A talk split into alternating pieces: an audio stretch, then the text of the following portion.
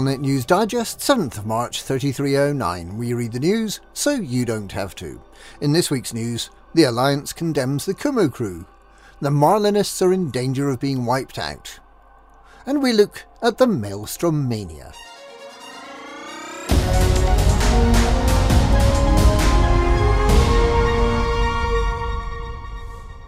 It's taken a month, but the Alliance has finally got around to condemning the attempted takeover of the California Nebula by the Kumo Crew at the beginning of February. The Alliance Commission tasked with investigating what happened believe that the Kumo Crew had been infiltrating Alliance settlements and institutions for weeks. When the Thargoids attacked, which is something they do from time to time, the pirates used this as an excuse to activate their sleeper agents and to seize control of the majority Alliance assets in the Nebula. It was a brazen and illegal act of aggression towards the Alliance, and the fact that the Alliance was able to issue a statement of condemnation only 5 weeks later is an indication of the seriousness of the matter. Thankfully for the Alliance, those on the ground acted far faster, and the Kumo Crew was ejected from all the stations they'd taken over within a week. Prime Minister Mahan thanked those who had repelled the raiders in the California Nebula and elsewhere. He noted that the Kumo Crew has recently been kicked out of the systems of Hythis, Colabinates and Seontiana, possibly as a result of the poor publicity following their abortive takeover attempt. Mahan warned Archon Delane that the Alliance was watching. They probably won't act, but oh boy, they're watching all right.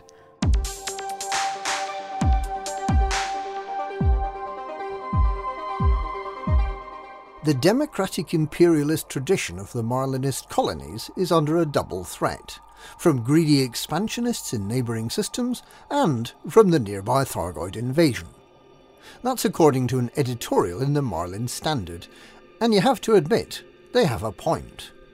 Since rejecting an offer from the Emperor to become a self-governing protectorate of the Empire, the 8 Marlinist systems, whose subjects follow the democratic ideals of the founder of the Republic of Achenar, Marlin Duval, nearly 1,000 years ago, have been all but swallowed up by neighbouring factions including Sirius Special Forces, the Brazilian League of Pilots and Hellraiser Incorporated.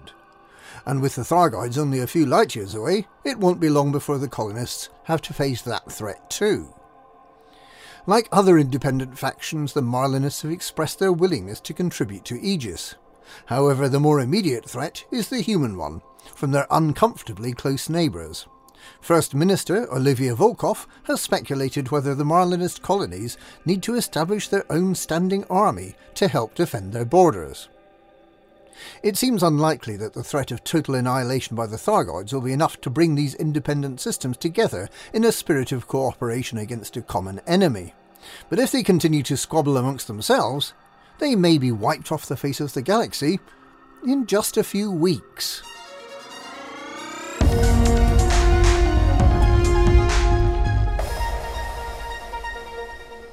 The past few days have seen many commanders engaged in one of 3 Thargoid-related activities. There are plenty of commanders fighting the invading Thargoids using weapons of many colours.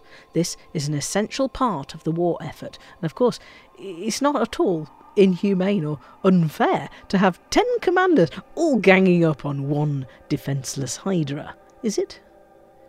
There's another group of commanders helping Aegis find new Ammonia Worlds, although the easiest way to find an Ammonia World these days is to look at the big round thing behind your nearest Maelstrom. Many more commanders are not so much finding new Ammonia Worlds as following a painting-by-numbers guided tour of all the nearby Ammonia Worlds that Universal Cartographics already knows about. Kruger 60, Planet A1, must have been scanned more than 1,000 times in the past couple of days. The third group of commanders is desperately, and with mixed success, trying to unlock the new caustic sink launcher, which will allow them to stay longer in the caustic clouds of the Thargoid Maelstrom.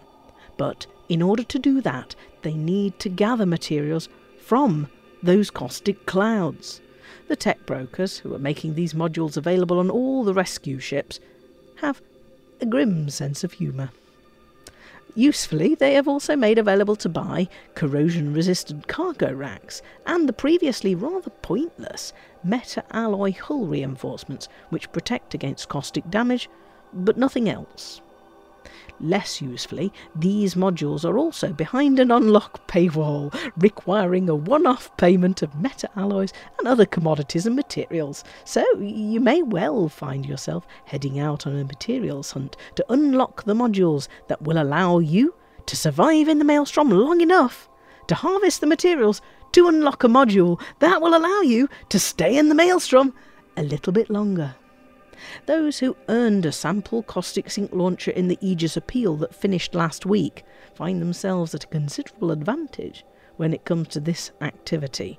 While they are in a Maelstrom, they can wait until their caustic sinks are saturated with caustic nastiness and fire off the used sink, thus extending the protection further until they run out of sinks. Collecting the caustic shards and corrosive mechanisms by blowing up the caustic generators and firing off a few collector limpets is relatively straightforward, especially as you get to keep your winnings even if your ship is subsequently destroyed.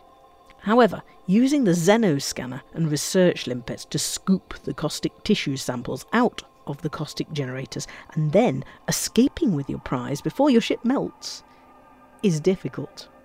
For those without a fleet carrier to store the tissue samples in between runs, it requires a huge amount of skill and luck not to lose the first four while you're trying to collect the last one you need. And it might actually be better to give up on unlocking the caustic sink launchers for now and go and save up for a fleet carrier first. There's a community goal running that will help you earn credits towards your fleet carrier by collecting exploration data. And it's not just Ammonia Worlds that count. You didn't really want to find out what's at the heart of the Maelstroms, did you? And that's this week's Galnet News. Galnet News, we read the news, so you don't have to.